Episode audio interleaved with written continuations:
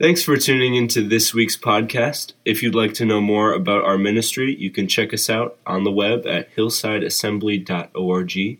You're about to hear a message from our current message series, and I hope you open your heart and mind to hear a word from God today.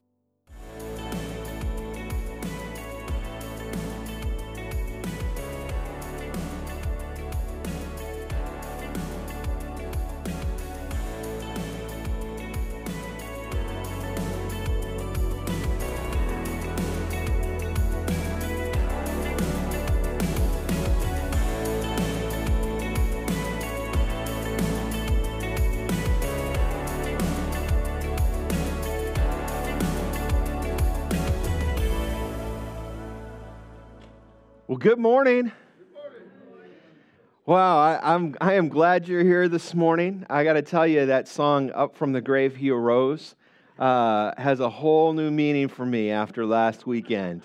Uh, so thank you for your prayers. Uh, both myself and our children's pastor uh, were out with our second bout with COVID. Uh, I will tell you that the second bout was not nearly as bad as the first. Uh, and so it's good to be back up on my feet and moving again. Thank you so much for your prayers uh, as we were going through that. My name is Eric, and I'm the lead pastor here at Hillside Assembly. It's great to have you with us this morning if you're a guest. Uh, we'd love for you to stop by our table in the foyer. There's a little round table. Uh, if you'd like to be uh, kept up uh, on our email list, hillsideassembly.org. Information about our church, you can check us out on our website, hillsideassembly.org org. It's great to have our online audience with us as well today. We're going to have a great worship experience. If you're new to Hillside Assembly, we do things a little bit differently. We break up our worship uh, into a segment up front and then a segment at the end of service, giving us a time to reflect. Uh, we also do our giving a little bit differently. Uh, we have a box in our foyer. You can give of your tithes and offerings at the end of service in the box, or you can give online at hillsideassembly.org at any time. We don't have a video for announcements this morning. You're stuck with me, so let's roll into some announcements this morning. Uh, we've got some great things that are coming up in February. Uh, the ladies had to postpone their Bible study this last weekend, but they do plan to meet this Saturday at 9 a.m. in the lounge. That's here at the church at 9 a.m. in our lounge. So, ladies, don't miss out on that Bible study. I'm excited about an upcoming weekend here with February 19th and the 20th because the Olsons are going to be with us. John and Amanda Olson, they are lead pastors over in Minnesota. They are good friends of mine, and they'll be here with us the entire weekend. And we've got some great events planned. Starting off on Saturday morning, that would be the 19th, there's a ladies' get together at 10 a.m., and Amanda will be the guest speaker for that. Ladies, you don't want to miss that. She does a phenomenal job. And then John and Amanda will be with us for a date night for married and engaged couples. We're calling it our marriage night. And that will be on Saturday evening at 6:30 p.m. So that's still on the 19th. Uh, they'll be speaking that night. Uh, tickets are $10, but listen, if the ticket is a problem, we want you to have you and your spouse here for the event more than anything. Uh, it's going to be a great night. We're going to have some fun. We're going to laugh. John and Amanda are going to share some things they've learned about their marriage uh, as they've continued on their journey together. And it's just going to be a great, enriching night. So I hope you'll come out for that. You'll make plans. Please see my wife or Hannah at the end of service to get your tickets uh, for that marriage night. And here is the thing we're announcing this morning every couple that is there, their name will be put in for a drawing and we're giving away a free weekend getaway. All right, so that's meals, tickets to some, uh, some events. Uh, what else do we have in that bunch? There's a, a, bunch of stuff in that package, including a free night stay at Country Inn and Suites in one of their jacuzzi suites. So, this is a huge gift that we're giving away, but you have to be here that night to have an opportunity to win. So, a great opportunity for you and your spouse to come, and you might get a free weekend getaway uh, out of it. So, we're looking forward to that. And then, of course, John will close out that weekend preaching here on Sunday uh, at 10 a.m. So, we're going to have a great time with them. Are you looking forward to having them here with us? Okay, well, great. I did not do a good job selling that. Let me try that again. Are you excited to have them here with us? Oh boy, I can tell I'm going to have to work extra hard this morning to get you on board. Well, it is the first Sunday of the month. Do you know what that means? BGMC, it's Missions Sunday. We love missionaries around here. Next month will be March, and it's going to be March Missions Madness around here. We've got our missions convention. We'll talk more about that in the weeks ahead. But we're going to have an amazing March. But the first Sunday of the month, we want to prioritize missions. Uh, BGMC is our kids' branch of giving. We love to have our kids involved in giving to missions, but we also support a, a multitude of missionaries here locally and abroad. And so, this, this first Sunday of the month, we like to draw attention to that and say, hey, remember your missions pledges, your faith promises, and let's support our great missionaries around the globe. This morning, we've got a, a, video highlighting BGMC missions. And you might wonder, what does, when we give to BGMC, when our kids give to BGMC, what type of ministries does that go towards? Well, there's a great ministry in Montana that we've got a highlight video of this morning. So let's roll that video. I found and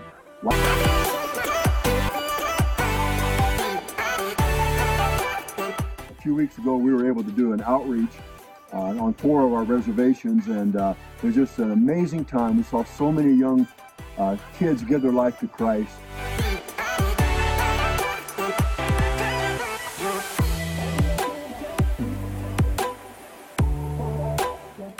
Many of the kids that normally come to Indian Youth Camp uh, had times of just being encouraged and strengthened as we were there. Every place we went, the presence of the Lord would just settle. We were able to pray with uh, kids that were just uh, hurting and, and facing some really challenging situations.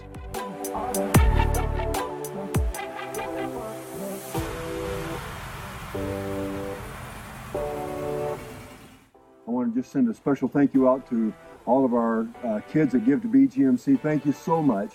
And to uh, children's pastors and, and others that support uh, BGMC, thank you for all of your giving and uh, your partnership with us. What you're doing is making a difference. It's, it's fruitful ministry, and we appreciate it. God bless.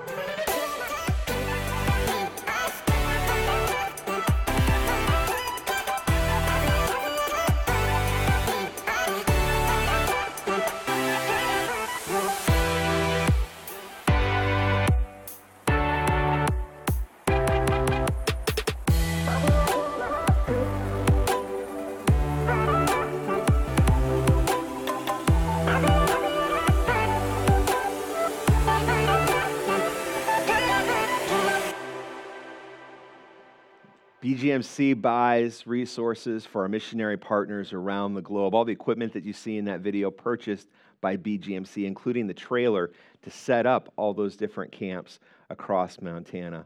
Uh, what a great thing BGMC does. And when you give to missions, it's not a waste. It's investing in God's kingdom in some incredible ways. So if you brought your BGMC barrel with you and you're an adult, you can drop that off in our foyer. There's a, a yellow bucket out there. But if you're a kid and you got your BGMC bucket, hold on to it because in a little while we're going to dismiss you down with Miss Jackie, and she's going to take your BGMC buckets from you. So, are you kids? Are you excited about BGMC today?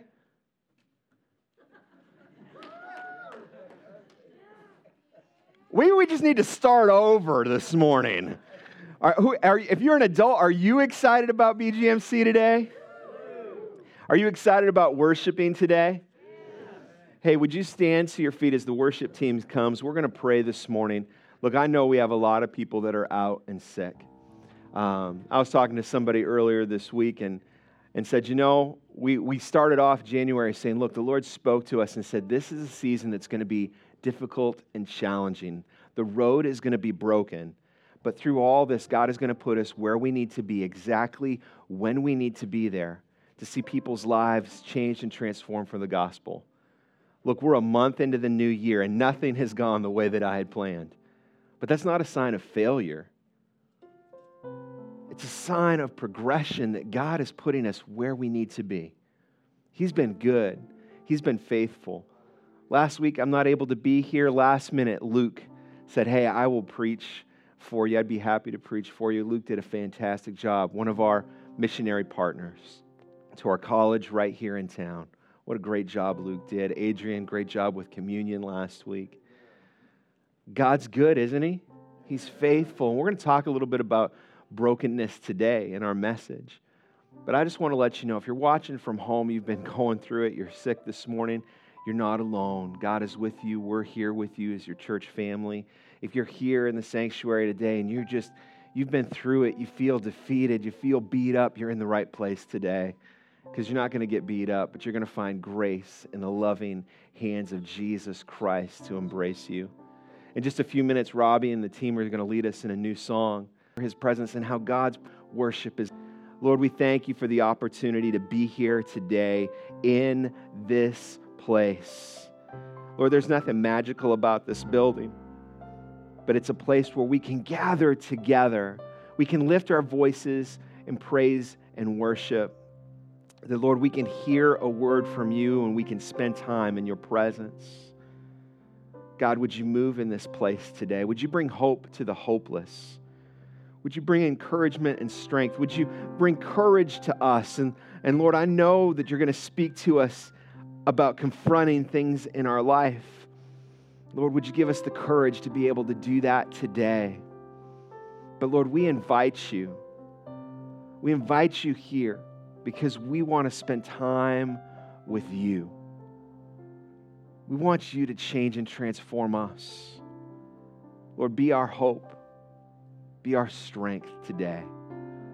We give you praise, glory, and honor. And God's people said, Amen. Hey, let, look, I know you're tired, you're wore out, but let's give our all in worship today. Amen. Robbie, would you lead us this morning? We're going to start by singing the song When We All Get to Heaven. It's one of those hand clapping songs. So if you can clap your hands.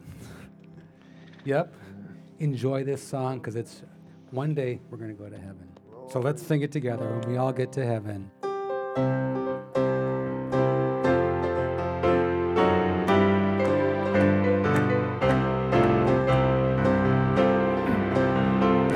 Sing the wondrous love of Jesus. Sing his mercy and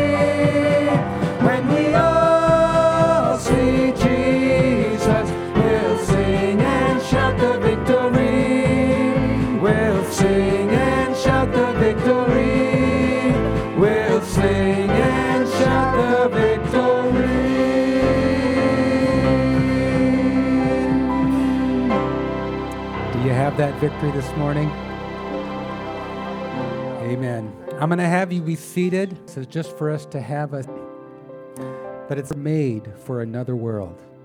Do you believe that? We're not made for this world. God made us for heaven. But until that time, we lift our hands to the heavens and allow God to fill us with a little bit of heaven through the Holy Spirit as we wait expectantly for His return. And we got a job to do in the meantime, and that's to connect, to grow, and to go. So this song is called Hands to the Heaven.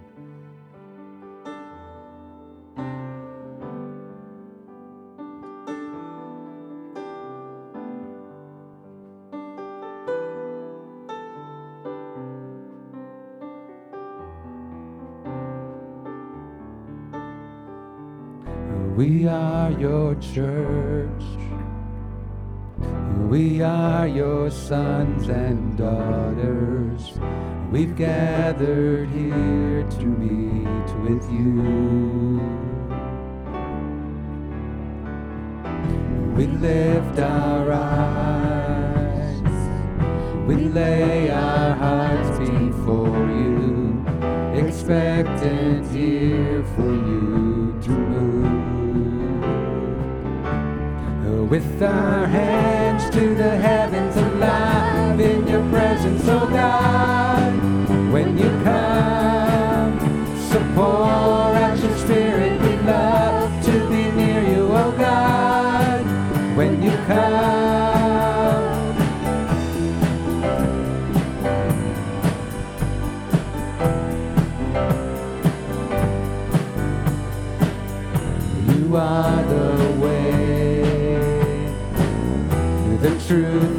life we live for. Oh, how we long to know you more. With our hands to the heavens alive in your presence, oh God. When you come, so pour out your spirit and love to be near you, oh God. When you come, with our hands the heavens alive in your presence, oh God. When you come, so pour out your spirit, we love to be near you, oh God. When you come, come like a rushing wind, come like the fire again. Come like a burning flame, have your way, have your way. Come like a rushing wind, and come like the fire again. And come like a burning flame, have your way, have your way. Come like a rushing wind and come like the fire again. Come like a burning flame. Have your way, have your way. Come like a rushing wind. Come like a fire again. Come like a burning flame. Have your way, have your way. With our hands to the heavens alive in your presence, oh God. When you come, so pour out your spirit, we love to be near you, oh God. When you come, with our hands to the heavens alive in your presence, oh God. When you come, so pour out your spirit, we love to now just worship Spirit in this place. Have your way in our lives, Lord. Come and have your way. Have your way in our lives, Lord.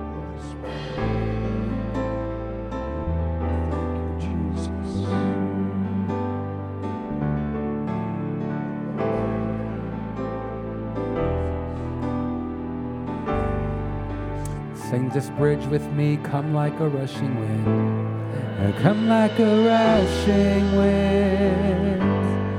Come like the fire again. Come like a burning flame. Have your way, have your way. Come like a rushing wind. Come like the fire again. Come like a burning flame. Have your way, have your way.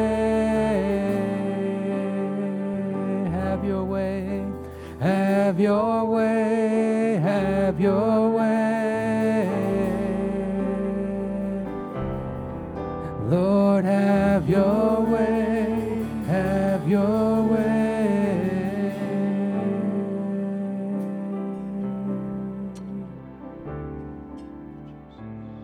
That bridge is just so powerful, the words.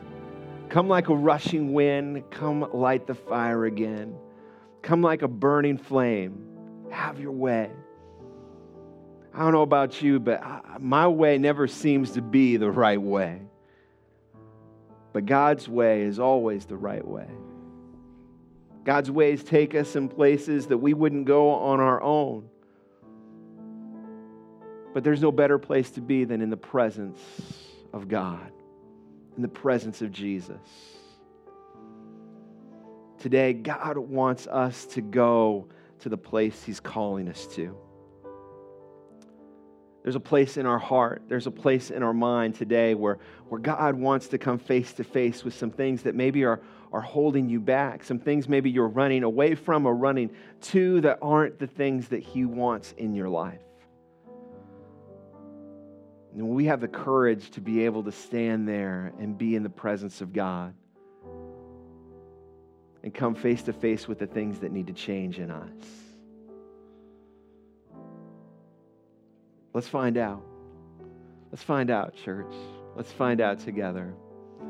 Lord, as we transition, Lord, to children's ministry and to the preaching of your word, Lord, would you anoint your servant not with his own words, but with the words of your word, the words of your spirit?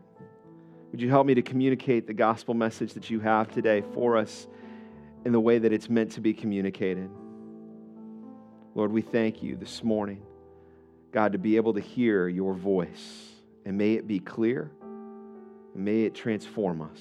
We give you praise, glory, and honor. And God's people said, Amen. Amen.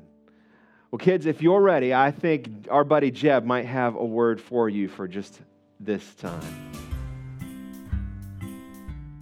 That's right, it's AG Express time. If all of our kiddos want to get up on their feet, grab your stuff, and head down with Miss Jackie. She's right there in the back of the sanctuary. Hey, while our kiddos are doing that, let's give them a cheer. Woo! All right, kiddos, I'll see you downstairs for Rules with Jeff.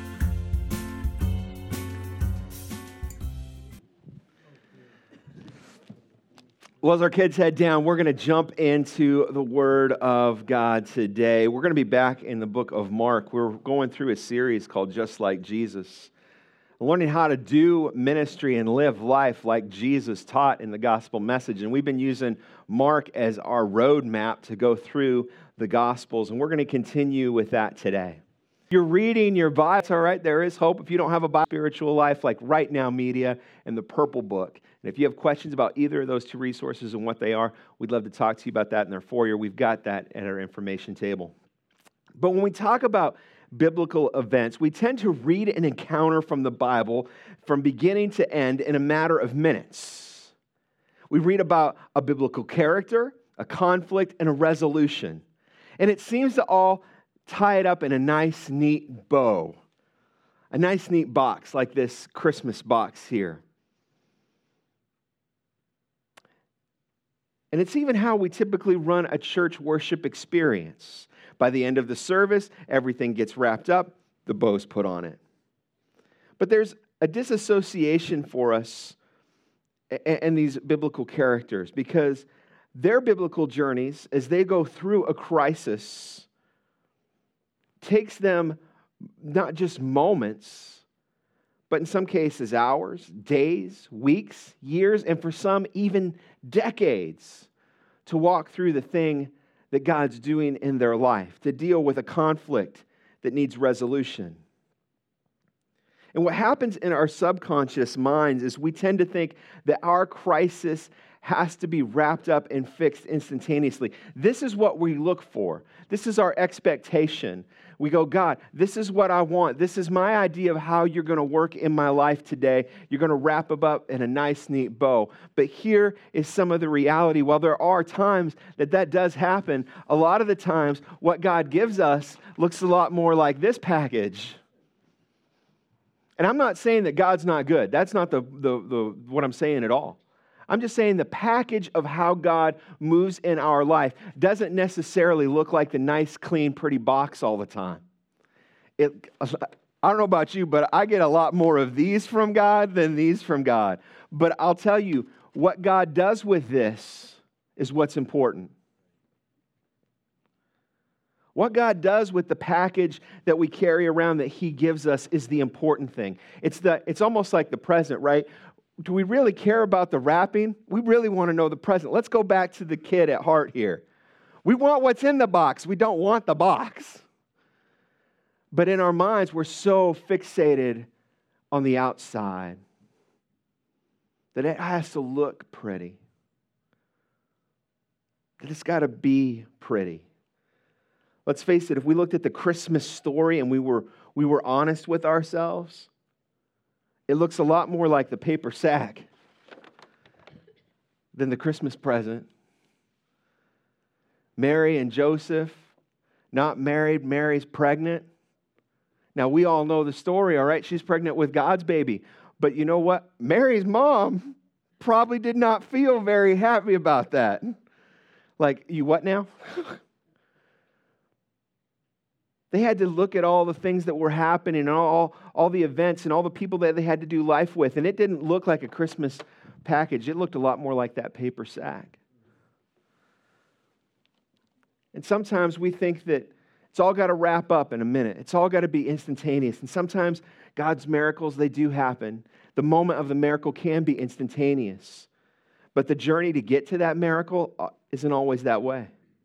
You look at John chapter 4, and you have this, this, this story of this lonely woman at a well.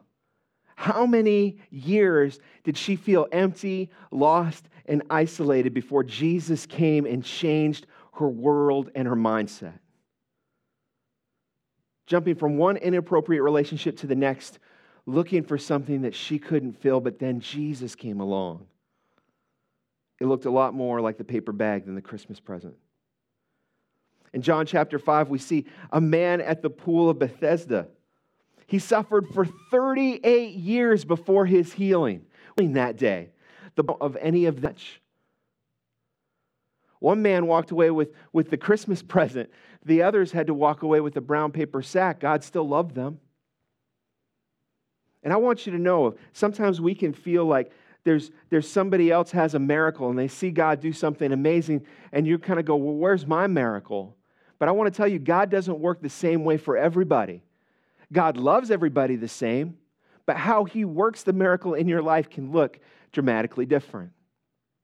Sometimes Jesus healed people with just a word. Sometimes He spit in the ground, wiped the mud, put it in somebody's face, and told them to go wash it off. Some people He said, Hey, open your ears and hear. Others, he gave them a wet willy and they could hear. God's infinitely creative, and our job is not to figure out how God works and why he works the way he does.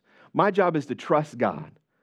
And you need to trust God and the journey he has for you and the miracle road that he has in your life.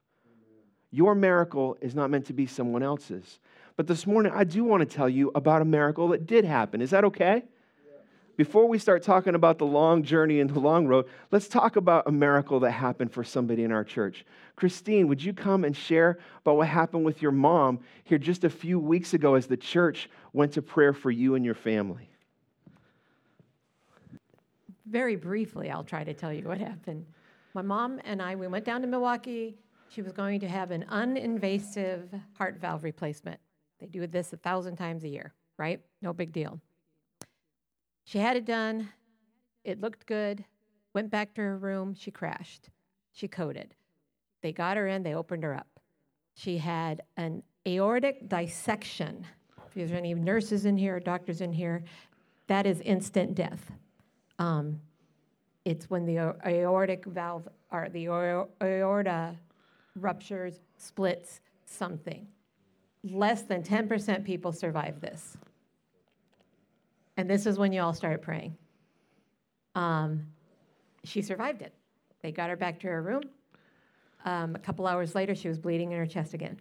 They took her back, they opened her up again. She had something they also had to stitch, suture up. Went back to her room. And the next, very early next morning, she was bleeding in her chest again. They took her back, they opened her up again. She had three open heart surgeries in less than 15 hours. There's absolutely no way she could have survived this without God. No one survives this. And I wanted to thank the church because if not for you and pastors uh, bugging me all the time and seeing how she was, and I'm kidding, of course, she is alive. And she, she coded for 20 minutes. They were able to do CPR, but there was very complete obvious that she was going to be brain. She didn't know me for three days.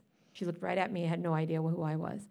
She's completely coherent. She knows exactly where she's at, who she is, who am I, how old she is, everything. No, there's no regression, anything.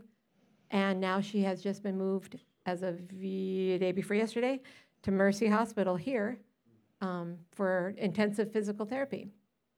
And um, then she'll be able to go home probably within a month. So that's a miracle. There's absolutely no, we, my sisters and I were at peace. She's dead. That's it. She's gone. Um, but because of God, who obviously isn't finished with her yet, and because and through your prayer and everything, she is alive. So thank you. We really, really, really appreciate it. Thank you.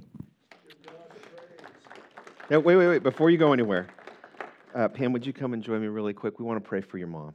What God started, we want to see completed. And, and it's a tough thing sometimes being a pastor to know how to pray for things. And I shared that with Christine. I said, Look, I don't know how the story ends, but God does. But we pray with faith.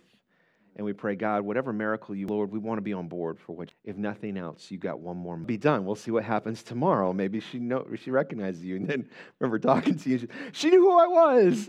Um, and can I share the quick story about churches? You know what I'm talking about? So I called Christine on a Saturday, and she was so upset. She had not slept hardly at all. So upset. She said, all these churches are closed. They're all closed. There was no church services anywhere. And I was like, Christine, it's, it's and she goes, I didn't want to call you because I knew you'd be preaching. And I'm going, what was I supposed to be at today? Because I was like, it's Saturday. And then I realized that she thinks it's Sunday and it's really Saturday. I'm like, Christine, it's, it's Saturday. I think they'll have church services tomorrow. And so we just had this moment to be able to laugh. Milwaukee, I went around the area trying to find a church to go to on Sunday morning, but it was Saturday. And so we had this great moment. And then I called her Sunday and said, hey, did you find a church service? so uh, but we want to pray that God would continue to work in great ways through and in your family. Lord, we thank you for your miraculous hand. God, nobody heals like you do. And Lord, I, I don't know why sometimes you work in a certain way and other times you don't, but Lord, you call us to trust you. Lord, we thank you for this miracle that took place. We thank you for this incredible moment. One, not just one miracle, but steps that led from one miracle to another to another. What an incredible testimony. Uh, Lord, you're not done until you say you're done that you, you're the umpire, you have the last call. And Lord, it's not about how we call it, it's about how you call it in our life. And Lord, we pray for amazing miracles to continue in Christine's family and for her mom. And would you bring complete and total healing to her body, to her mind, in Jesus' mighty name. And God's people said, Amen. Amen. Oh, what I didn't tell you was my mom will be 79 this year. So, um, 79 years young. So she's still got plenty of mileage left on those tires. God's good, isn't He? And so I do want to tell you miracles do happen. But you look at some other biblical characters like Esther, Moses, and Joseph, how long they had to wait for their miracle to come about.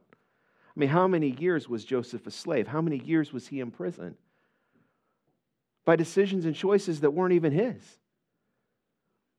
So if you're here this morning and maybe you feel like Christine got a Christmas present and you feel like I'm, I'm walking around with this paper sack, I want you to know God's not done moving in your life.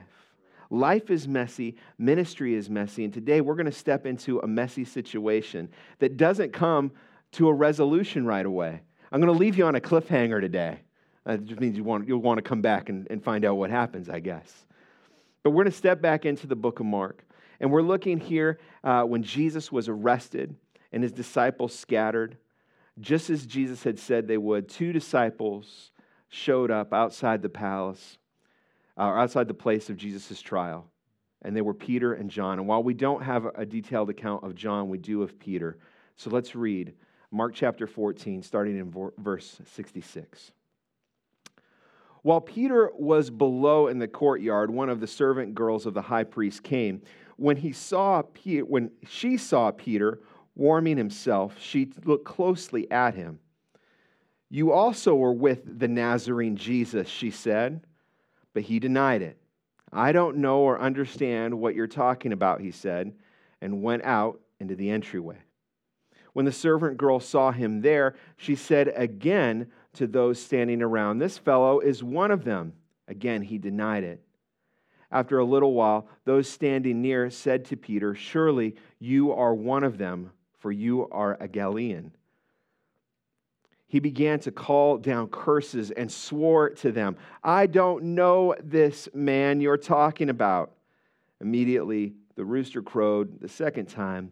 Then Peter remembered the word Jesus had spoken to him before the rooster crows twice, you will disown me three times. The word used for uh, translations will, will, so it could be a fact, of whether it, which means male or crier. So it could be a fact of whether it's a bird or whether it's a town crier calling for what hour it is. It really doesn't matter. What matters is the fact that Jesus said this was going to happen and it did. So let's not get distracted by, by those things. The fact is, is before this announcement happened multiple times that Peter would fail and disown Jesus. Peter and John followed this mob and even went into the courtyard. Peter was cold and sat by the fire, and the two disciples could not witness the actual trial. They would not have been allowed in, but they, they at least wanted to be near enough to hear the outcome of what was happening. And here they were. Here Peter was. Jesus had told Peter that he would deny him three times, but T- Peter never intended to deny Christ. And I don't think we go, go about and go, I'm planning to deny Christ today. I don't think we ever do that. But here is someone who was so close to Jesus, and yet we see him fail this way. And I think it should be a warning for us that there's no one here that's above failure. Peter had a pride problem. That's really the, the, the whole gist of this as it comes back to pride. He lacked the humility to see the fact that he could fail. But for Peter to fulfill his calling and be effective in ministry, he would have to confront his pride. And really, that is what this passage is about. The title of today's message is Seven Steps to Failure, which probably doesn't fill you with great confidence that we're talking about seven steps to failure. But here is the thing to get to Peter's denial, it was not just one choice that he made, but a series of choices that led him down a steps to that ultimate denial of Jesus. So let's go through them together fairly quickly this morning, but talk about these steps of failure. The first one is this the confidence in self. Now, listen, you need to have some healthy confidence, but our confidence at our core needs to come from Christ and not from our own giftings, talents, and abilities. We see in Mark chapter 14, verses 27 through 31, where this plays out. Jesus says, You will all fall away. Jesus told them, For it is written, I will strike the shepherd, and the sheep will be scattered. But after I have risen, I love the fact that Jesus doesn't leave them hanging, but he says, Look, the outcome's going to be okay because after I have risen, I will go ahead of you into Galilee. Peter declared, Even if all fall away, I will not. And here's where the pride begins to come out in Peter. Truly, I tell you, Jesus answered, Today, yes, tonight, before the rooster crows twice, you yourself will disown me three times. But Peter insisted emphatically, Even if I have to die with you, I will never disown you. And all the others said the same. Look, Peter had good intentions, but the road to hell is paved with good intention. Intentions aren't the end game. And when pride becomes a problem in our life, it becomes a problem in our spiritual life as well. Perhaps this morning you're too confident in your own physical strength, your own empowerment, your own finances, your own know how. And there has to be a point where you have to say to yourself, I've got to get to a point where Jesus is my stability. Where I can say, God, I don't really know. I think we fool ourselves sometimes. We, we, and this happens in churches too. Like we know how to do a church service. We know how to lead worship. We know how to teach a Bible study. We know, we know, we know. And the fact is, is that then we don't really rely on God. We miss the opportunities to see God move in a different direction because we're caught up in ourselves because we know. We already know what God wants. We already know how God's going to work. And we miss the opportunity. I'll be honest with you, this is a struggle because I just came out of a season where I trusted God for everything when we were going through COVID and, and we got really creative, the fact is, is it drove me to my knees to go, God, I have no idea what to do next or how to do it. I've got to trust you. And as we've transitioned to the next step, I find myself, I don't want to just go back to the same thing, but I, I wrestle internally with, like, I, I know how to do a church service. But there's a desire in me to be dependent on Christ. And you're going to go, How do you do it, Pastor? I'm not entirely sure. I'll let you know as I figure it out because I'm in the shoes right now figuring it out for myself.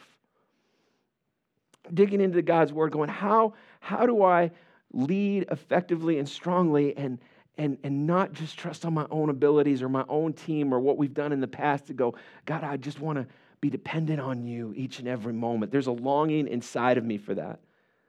And I hope that you feel that pull as well this morning that God wants that. See, the problem when we rely on ourselves, our own ability and skill set, when we get back to them, we think we already know what God wants to do. Well, that leads to problem two, and the second step, which is lack of prayer. Mark 14, 37. Instead of praying with Jesus, Peter was sleeping in the garden. He called him and said, Hey, come pray with me. But Peter was tired, he was exhausted, and he fell asleep. He wasn't thinking about uh, how he needed God's help in his life in this moment in time, uh, or what the Lord wanted to do, or, or the Lord's even warning to him. The Lord warned him Watch and pray that you may not enter into temptation.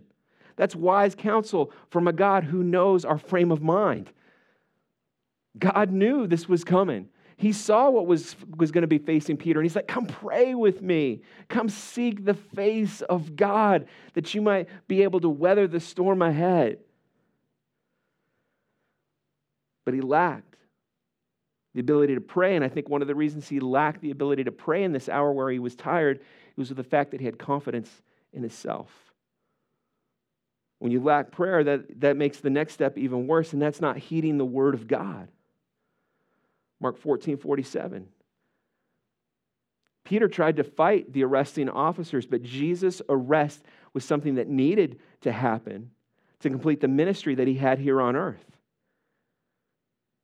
And he had already indicated that to his disciples that this had to happen, this had to take place. Yet here, Peter is oblivious to the word of God and he's off on his own course doing his own thing and cuts off one of the high priest's ears. As Christians, when we lack prayer in our life, it's so easy to let the Word of God slip through our mind. And look, it's not the fact that Peter did not have, wasn't spending time with the Word. He was living with the Word.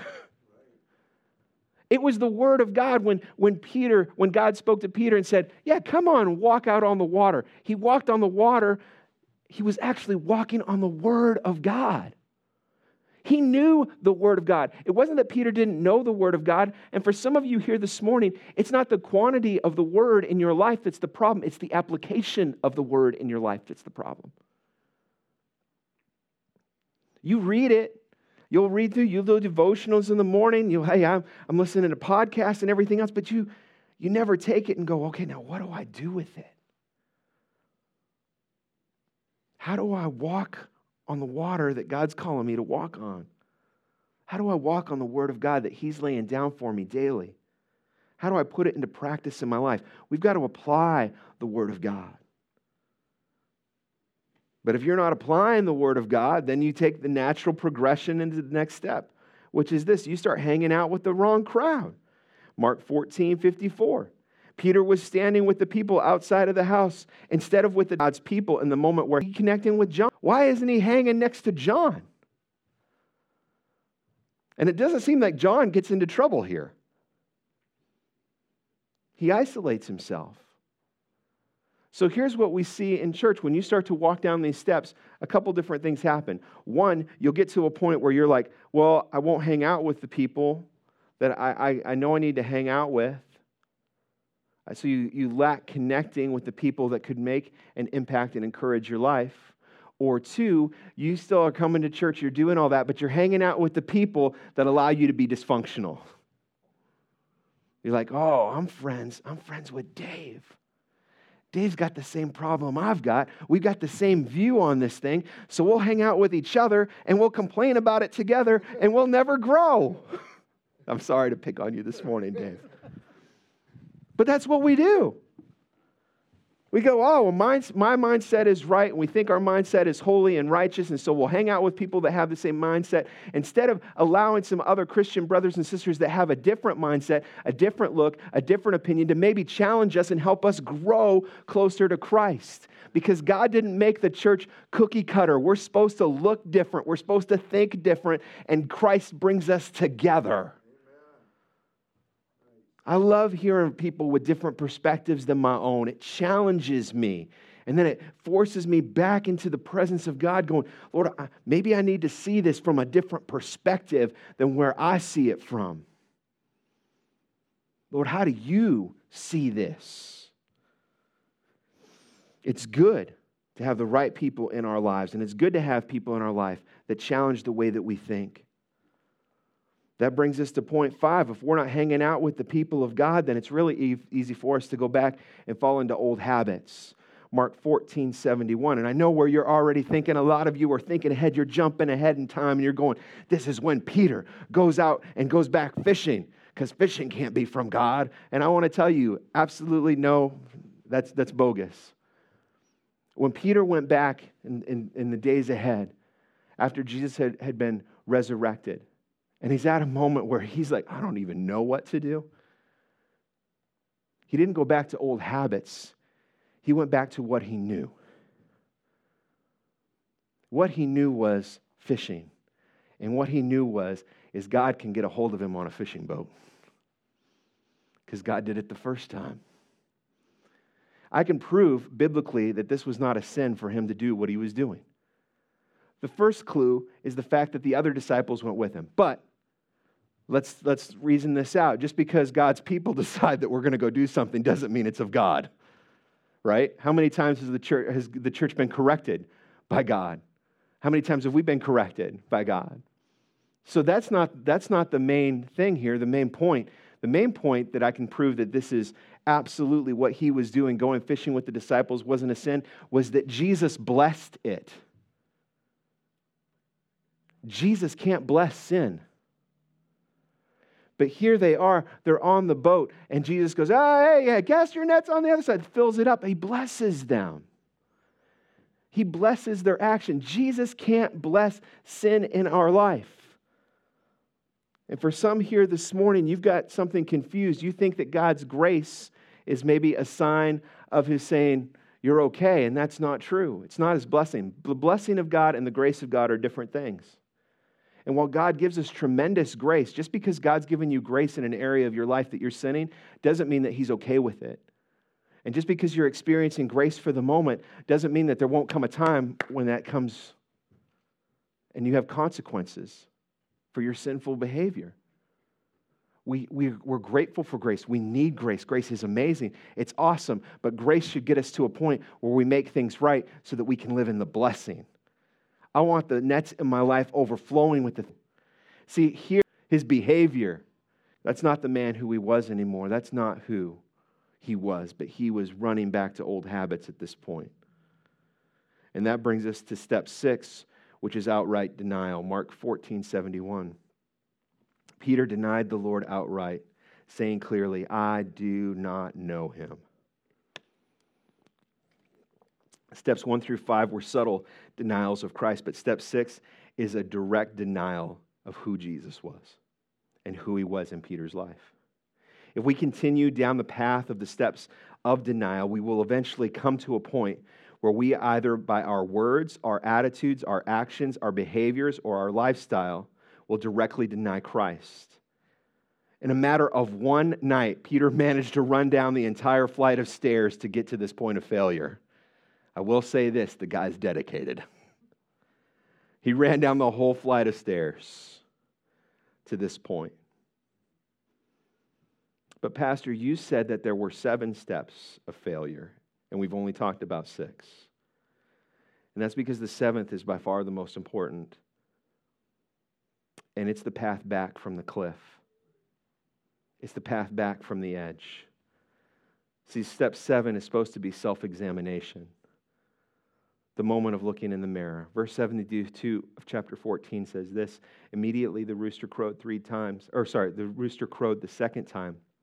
Then Peter remembered the word Jesus had spoken to him before the rooster crows twice You will disown me three times. And he broke down and wept. It was not the fact of someone, the town crier, or this rooster crowing that brought conviction to Peter. It was the remembrance of Christ's words. It is always the word of God that penetrates the heart of man and brings about true repentance. Peter pondered what Jesus had said, what he himself had done. And then Jesus, on his way to the Pilate's hall, turned and looked at Peter. It's found in Luke 22 61. They made eye contact. Peter had just failed, disowned Jesus altogether, and there's eye contact that takes place between Jesus and Peter. I have to believe that this was a look of love, but I'm sure it was one of injured love. And it's in this moment that the heart of Peter broke. He went quickly and wept bitterly, the, Bible tells us. Peter broke. He experienced brokenness, and brokenness leads to repentance. This is the difference between Peter and Judas. Judas was sorry, but he was never broken. He never experienced repentance. It's interesting here because Jesus doesn't reinstate Peter for several days. Here's Peter just stuck in this moment of brokenness, of repentance. But what I love is this Peter never ran away. Where does Peter go from here? He's just failed. Now he's broken. Where do we see Peter next? With the other disciples. He went back to the people of God. He saw his own flaws, he saw the mistakes, but he didn't run and hide. He didn't find a closet at home. He didn't pack his family up and say, We're out of here, we're moving. He didn't switch churches. He said, I'm going back and I'm owning up for what I did, and I don't know what the outcome is, and I don't know where to go next, but I know this I want to be with the people who know Jesus and know how to walk to go hide. I'm about to walk through the consequences. He was at the tomb when Jesus was gone, he was one of the people there. Had he run away, he would have missed it. And yes, in the moment when he's at the tomb and walking through all this, I am sure there is a whole lot of mess going on in his head. He probably doesn't know up from down or what to do or any of that. He's working this out. It's emotional. I don't know. I don't know what to do. That's why he finds he goes back to what he does know. I'm going back out on the boat because the world seems upside down. I don't know what to do. But the incredible courage to go back, to not disengage, but instead engage with the people of God. I want to tell you this morning Jesus is not intimidated by your failing, church. And every person in here fails. Every person in here fails God. Jesus is not intimidated. Jesus told them that they would scatter, but he also gave them a word of hope. After I have risen, I will go ahead of you into Galilee. God has a plan for your redemption when you mess up, when you goof up, when you fall short. Worship team, would you come back? God has a plan. And while Jesus is not intimidated by your failings, he does have an expectation that you will face your failing. And this morning, God is saying, Look in the mirror at who you are, and I love you. But you got to face the things in your life where you fall short, where you can do better, where I'm trying to speak to you and say, We got to change this. You got to face those things. You can't run from them because when you run, you never grow. Why did churches stop growing? And I'm not talking about numerical numbers. Why did churches stop growing? Because we stopped looking in the mirror. And God's calling you this morning to look in the mirror and confront your, your shortcomings. He's not mad or upset or yelling at you. He's saying, Look, there is a better way to deal with this. But what most of us do when we fail, we hide it. What most of us do when we fail, we fall into bad habits. We eat more bowls of ice cream than we know what to do with. We fall short and we fail, we hide it. Look, just a few weeks ago, I goofed up and I, shared with the church, like with some paperwork that I was doing and something that I wrote on, the, on our membership application form was not, it was not an adequate representation of my heart. And I, I, I man, I got to tell you, it bothered me. Here's why it bothered me, and it's silly. I was like, I had this expectation. I want to be a perfect pastor. And guess what? I'm not perfect because I'm human. But I didn't hide it. I brought it out to the light and said, Look, I goofed up. And now we're going to make it right. Because that's what Jesus calls us to do. I don't know. And you're like, Pastor, but my failings are so much worse than a piece of paperwork. Yeah, well, I'm not sharing with you all, of, all the other problems that I've got in my closet this morning, but I guarantee you we're in the same boat. We all fail. But grace is here to draw us back to Jesus, to confront our shortcomings this morning. Church, would you stand this morning? I want to pray for you. Everybody here has a different story.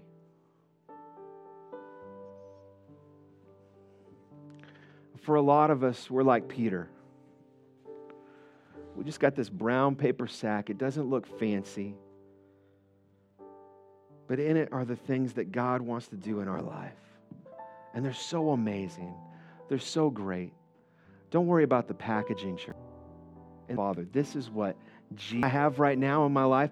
Jesus has said, I've called you for such a time as this to carry this struggle, to carry this problem, to carry these issues, to work through these things. I've entrusted you with this. My life is far from perfect. I fail all the time. But God saw enough of me and said, I entrust you with this. I'm so humbled when I pray for you and think, God entrusted your spiritual growth to me. I'm humbled by that. It scares the snot out of me all the time. I'm humbled by that. Are you humbled by what God has said you're capable of carrying today? Let's pray together. Lord, we are far from perfect. Lord, for some of us, we have walked down steps of failure and we seem to be making one bad decision after another, like we see Peter making just one evening. He ran an entire flight of stairs to denying you. For us today that are in this place watching online, maybe we're there. Maybe we've already ran the entire flight of stairs. But this moment is about stair seven. Do we continue down and walk away? Or do we run back up the stairs and get in the presence of God and surround ourselves with the people of God and get encouraged and don't hide our mistakes, but say, hey, I've messed up.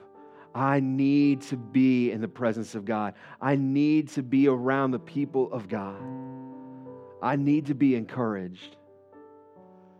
We've got a choice to make. Lord, in the next few moments, we're going to engage in worship. I can't speak the exact words that every person needs to hear today, but you can, Holy Spirit. So, would you confront us right where we're at, what we need to work on, what we need to change in our life?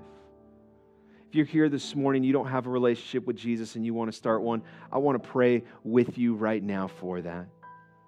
Coming to a relationship with Jesus is this you, you understand that you're not perfect, that you're a sinner, there's a separation between you and God, and that you need a Savior. That Savior is Jesus. And we take a step of faith because we proclaim that Jesus, I do believe you're the Son of God, that you came, that you died, that you rose again. And we ask Jesus to come into our life and change it. Let's pray that prayer together this morning. Lord, I'm a sinner. I'm broken. I'm messed up. I've got all sorts of issues. I need a Savior in my life. Jesus, I believe that you came, that you died, that you rose again. And Lord, now I want to step into the life you have for me. Would you change, transform my life as I as I submit the steering wheel of my life to you? Lord, would you drive the car of my life? Would you take me on the greatest adventure of my life and would you do something that I can't even fathom this morning with my life? If you've prayed with me this morning, welcome to the kingdom of God. Welcome to the family of God. And we want to equip you with every tool to start your relationship right. So please come share with us, talk with us. If you're online, leave us a message. I'll be in contact with you. But for, the, for, for us now, we need to take a moment and reflect and let God speak to us. I've asked Robbie and the worship team to come back and do that song that we started off at the beginning because I think it's I think it's very appropriate for what we talked about this morning. And Robbie's going to lead us in one more song. I'll come back and close us after that. So we've got two more songs. Two more songs that take a moment and let God speak to your heart before you walk out the door today. Robbie, would you lead us?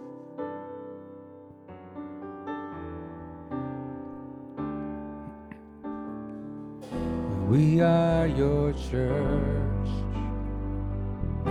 We are your sons and daughters. We've gathered here, our hearts to move. With our hands to the heavens alive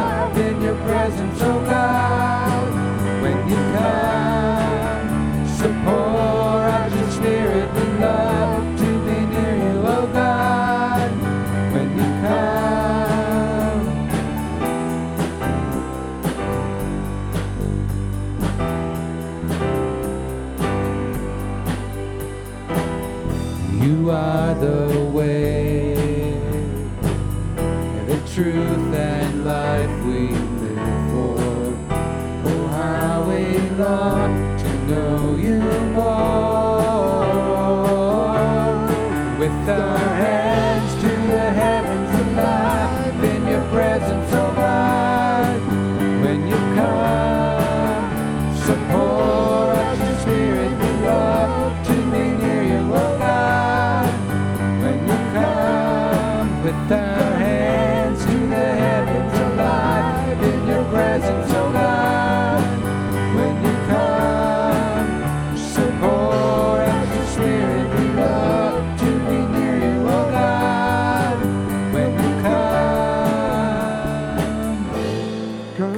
like a rushing wind, come like the fire again, come like a burning flame. Have your way, have your way. Come like a rushing wind. Come like the fire again. Come like a burning flame.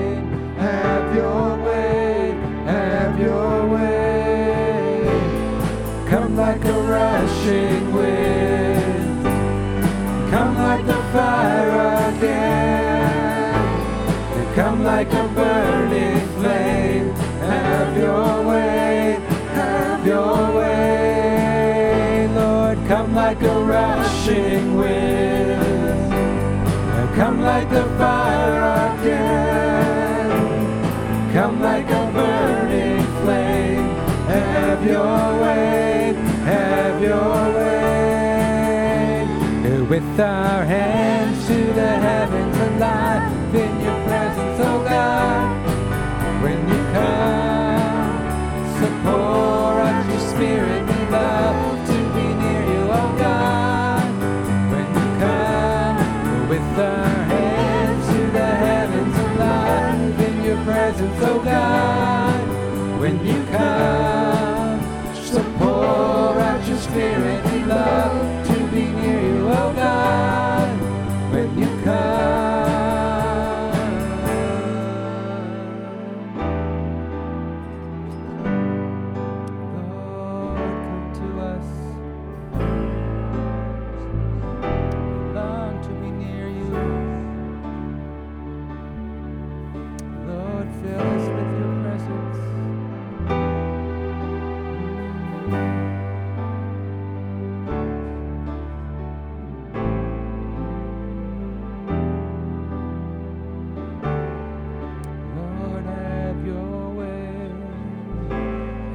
Come like a rushing wind, and come like the fire again, come like a burning flame. Have your way, have your way.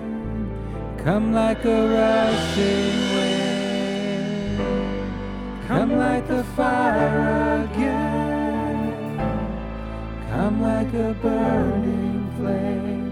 Have your way, have your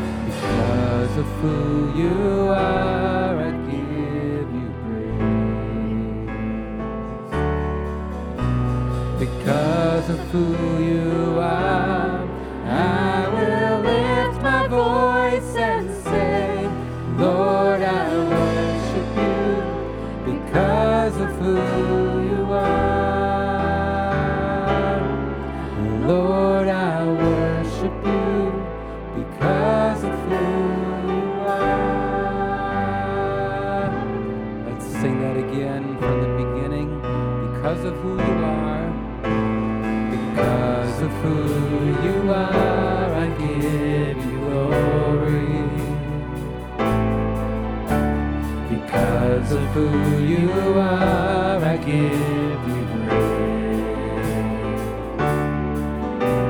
Because of who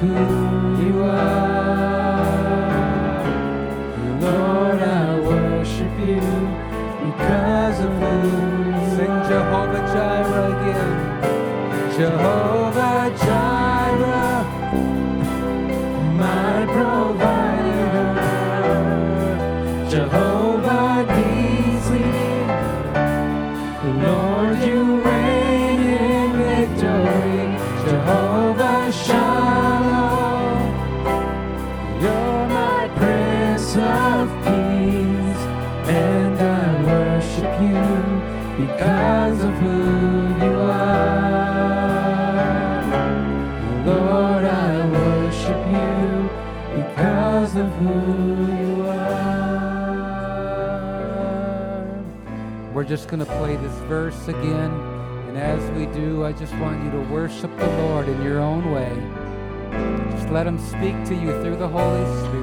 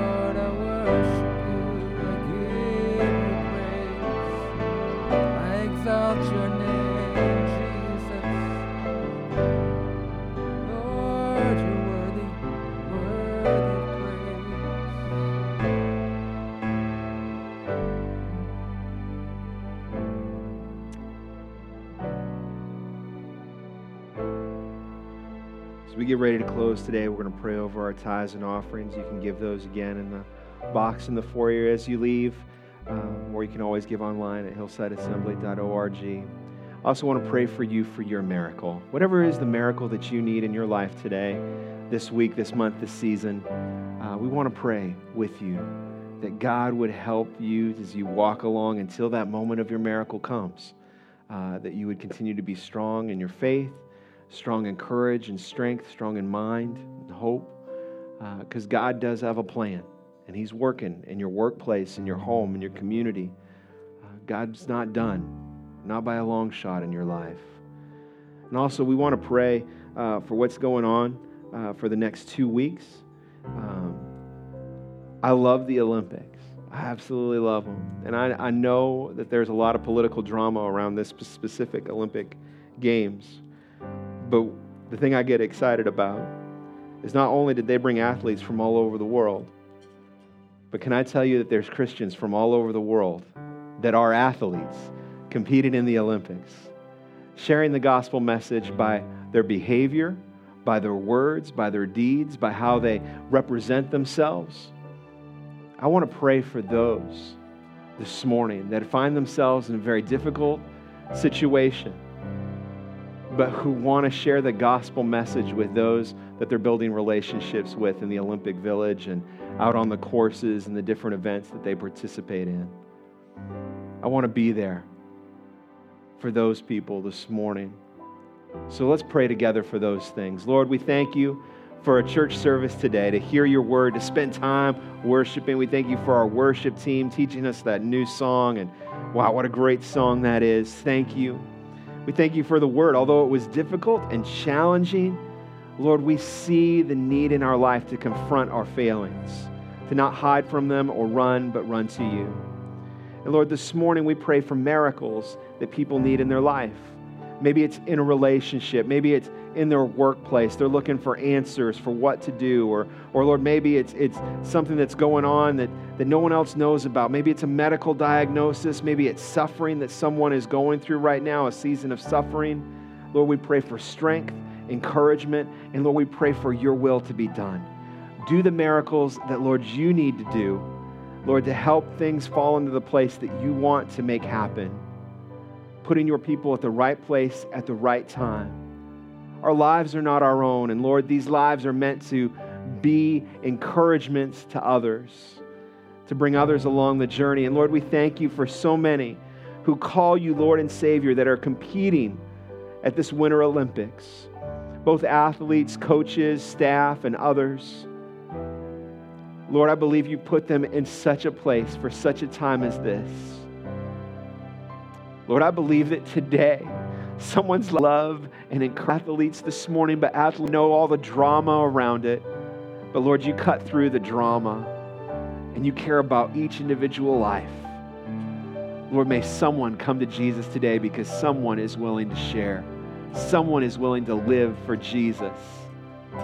Lord, we thank you so much for today and for this body of believers. Until you bring us together again, whether that's Wednesday night at prayer here at the church or next Sunday, God, I pray that you would be with us, continue to help us in our relationships, in our life journey. We give you praise, glory, honor, and God's people said, Amen. You're dismissed this morning. I think the worship team is going to play a song as you exit.